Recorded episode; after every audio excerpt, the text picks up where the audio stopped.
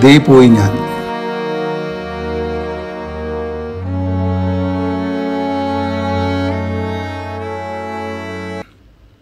കാക്കിക്കുള്ളിലെ ഒരു കലാകാരന്റെ നീറുന്ന ചിന്തകളുടെ ഒരു ആവിഷ്കാരമാണ് ഈ കഥ.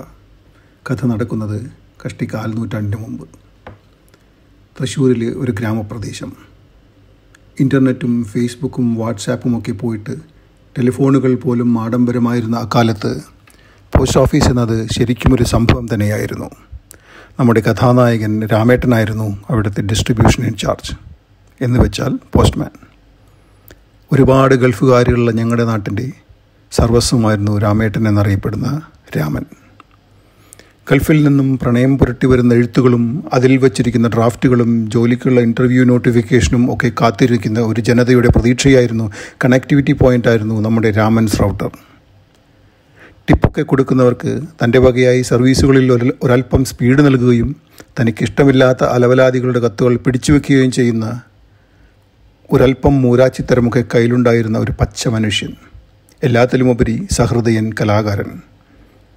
അമ്പലപ്പറമ്പിലെ പള്ളിപ്പറമ്പിലെ ഉത്സവാനന്തര നാടകങ്ങളിൽ മിന്നുന്ന പ്രകടനം കാഴ്ചവെക്കുന്ന ഇദ്ദേഹത്തിന്റെ പ്രതിഭയെ നാട്ടുകാർ കൂവാത്തത് അദ്ദേഹത്തിന്റെ നോട്ടപ്പുള്ളിയായാൽ വീട്ടിലേക്കുള്ള എഴുത്തുകൾ നിലയ്ക്കുമെന്ന ഭയം മൂലമാണെന്ന് ചിലർ പറയുന്നുണ്ട്.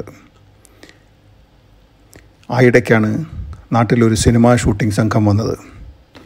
കായലും കരയും ചേരുന്ന ഹരിതാപമായ ഗ്രാമക്കാഴ്ചകൾ അവർ ക്യാമറയിലേക്ക് പകർത്തുന്നത് അത്ഭുത പരതന്ത്രരായി നോക്കി നിൽക്കുന്ന ജനങ്ങളിൽ രാമനുമുണ്ടായിരുന്നു എന്തിനധികം പറയുന്നു ചുറ്റും കൂടി നിന്നവരിൽ നിന്നും ഒരു ചെറിയ വേഷം ചെയ്യാൻ സംവിധായകൻ വിളിച്ചതും രാമന് തന്നെയായിരുന്നു.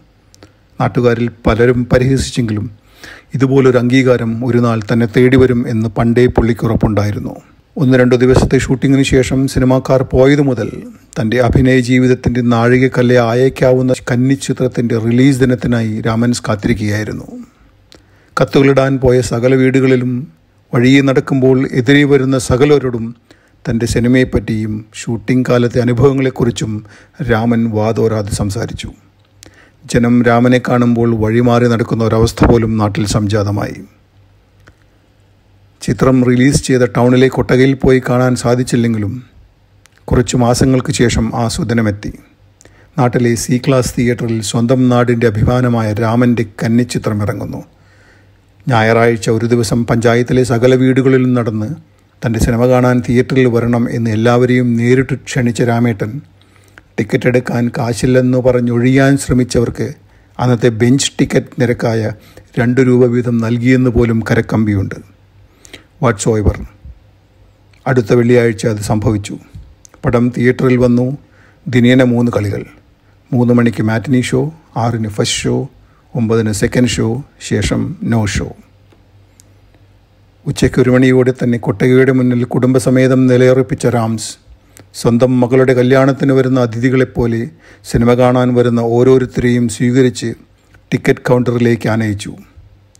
ടിക്കറ്റ് കാശ് കൊടുത്തിട്ട് പോലും സിനിമയ്ക്ക് വരാതിരുന്നവന്മാരെ അവരുടെ പൂർവികർക്കൊപ്പം പ്രത്യേകം സ്മരിച്ചു. അക്കാലത്ത് ശ്വാസകോശം സ്പോഞ്ച് പോലെയാണെന്നോ നന്നായി കളിച്ചുകൊണ്ടിരിക്കുമ്പോൾ റണ്ണൗട്ടാവരുതെന്നോ പറയാനായി രാഹുൽ ദ്രാവിഡ് ഇല്ലാതിരുന്നതിനാലും ജനഗണമന പാടി ദേശഭക്തി കൂട്ടുന്ന പരിപാടി ഇല്ലാതിരുന്നതിനാലും ചില ലോക്കൽ ജൗളിക്കടകളുടെ രണ്ട് മൂന്ന് പരസ്യ സ്ലൈഡുകളും മുന്നിലെ സീറ്റിൽ ചവിട്ടിയാൽ തിരിച്ചു ചവിട്ട് കിട്ടുമെന്ന ഭീഷണി സ്ലൈഡും ഇട്ട ശേഷം കൃത്യം മൂന്നിന് തന്നെ സിനിമ തുടങ്ങി. തന്റെ നിസ്തുലമായ അഭിനയ മുഹൂർത്തങ്ങൾക്കായി രാംസ് ഇമവെട്ടാതെ കാത്തിരുന്നെങ്കിലും താരതമ്യേന ബോറായ ചിത്രത്തിന് അതിലും ബോറന്മാരായ നാട്ടുകാർ പ്രതികരിച്ചത് ഉറക്കത്തിലേക്ക് ഊളിയിട്ടുകൊണ്ടായിരുന്നു. കണ്ണും പൂട്ടാതെ സ്ക്രീനിൽ നോക്കിക്കൊണ്ടിരിക്കുന്ന രാംസിന് താൻ തകർത്തഭിനയിച്ച പല സീനുകളും എഡിറ്ററുകളുടെ കത്തിക്കിരയായി എന്ന ദുഃഖസത്യം മനസ്സിലായെങ്കിലും ആദ്യ പകുതിയുടെ അന്ത്യ നിമിഷങ്ങളിൽ എപ്പോഴോ കണ്ണുകൾക്ക് കുളിരായി ഒരു സീൻ ക്യാമറ പാൻ ചെയ്ത് അദ്ദേഹത്തിന്റെ മുഖം സ്ക്രീനിൽ നിറഞ്ഞു. അടക്കി നിർത്തിയിരുന്ന ആവേശങ്ങൾ ഒരു തിരമാല പോലെ തള്ളിക്കയറി പരിസരം മറന്ന് സീറ്റിൽ നിന്നും ചാടി എഴുന്നേറ്റ് അദ്ദേഹം അലറി വിളിച്ചു ദേ പോയി ഞാൻ.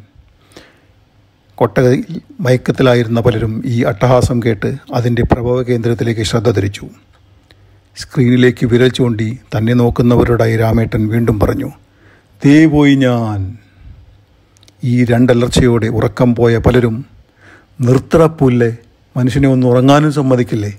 എന്നു പല തെറികളുടെ പ്രിഫിക്സോടെയും സഫിക്സോടെയും തിരിച്ചലറി. സിനിമാ കൊട്ടകയിലെ ഇരുട്ടിൽ തങ്ങളെ തിരിച്ചറിയില്ലെന്ന ധൈര്യത്തിലാവണം അവർ രാമേട്ടനിട്ട് തെറി വിളിച്ചത്. അതോടെ ഹതാശനായ അദ്ദേഹം കസേരയിൽ ചാരിയിരുന്നു. മുകളിൽ കറങ്ങുന്ന ഉഷാ ഫാനിന്റെ കാറ്റിലും അയാൾ വിയർത്തൊലിച്ചു സാരമില്ല ചേട്ടാ നമുക്ക് അടുത്ത സീനിൽ കാണാം എന്ന് പറഞ്ഞ ഭാര്യയെ നോക്കിയതോടെ അവളും ഉറക്കത്തിലായിരുന്നെന്ന് നഗ്ന സത്യം അദ്ദേഹം തിരിച്ചറിഞ്ഞു. കാക്കിക്കുള്ളിലെ ഈ കലാഹൃദയം തിരിച്ചറിയാൻ അലവലാദികളായ ഈ ബ്ലഡി ഗ്രാമവാസീസിനായില്ല. പക്ഷേ ഇത്തരമൊരു ചതി സ്വന്തം സഹധർമ്മിണിയിൽ നിന്ന് പോലും അദ്ദേഹം പ്രതീക്ഷിച്ചില്ല. രണ്ടും കൽപ്പിച്ചിറങ്ങിയതിനാൽ അന്നത്തെ മാറ്റിനിക്ക് ശേഷം ഫസ്റ്റ് ഷോയും സെക്കൻഡ് ഷോയും കൂടി കുടുംബസമേതം കണ്ട് രണ്ടു സെക്കൻഡ് മാത്രമേ ഉള്ളൂവെങ്കിലും സ്ക്രീനിൽ തന്റെ മുഖം ഭാര്യയും പിള്ളേരും കണ്ടം തുറപ്പി വരുത്തിയ ശേഷമേ അവർ വീട്ടിലേക്ക് മടങ്ങിയുള്ളൂ എന്നത് ചരിത്രം. രാമേട്ടനോടാണ് ഇവന്മാരുടെ കളി.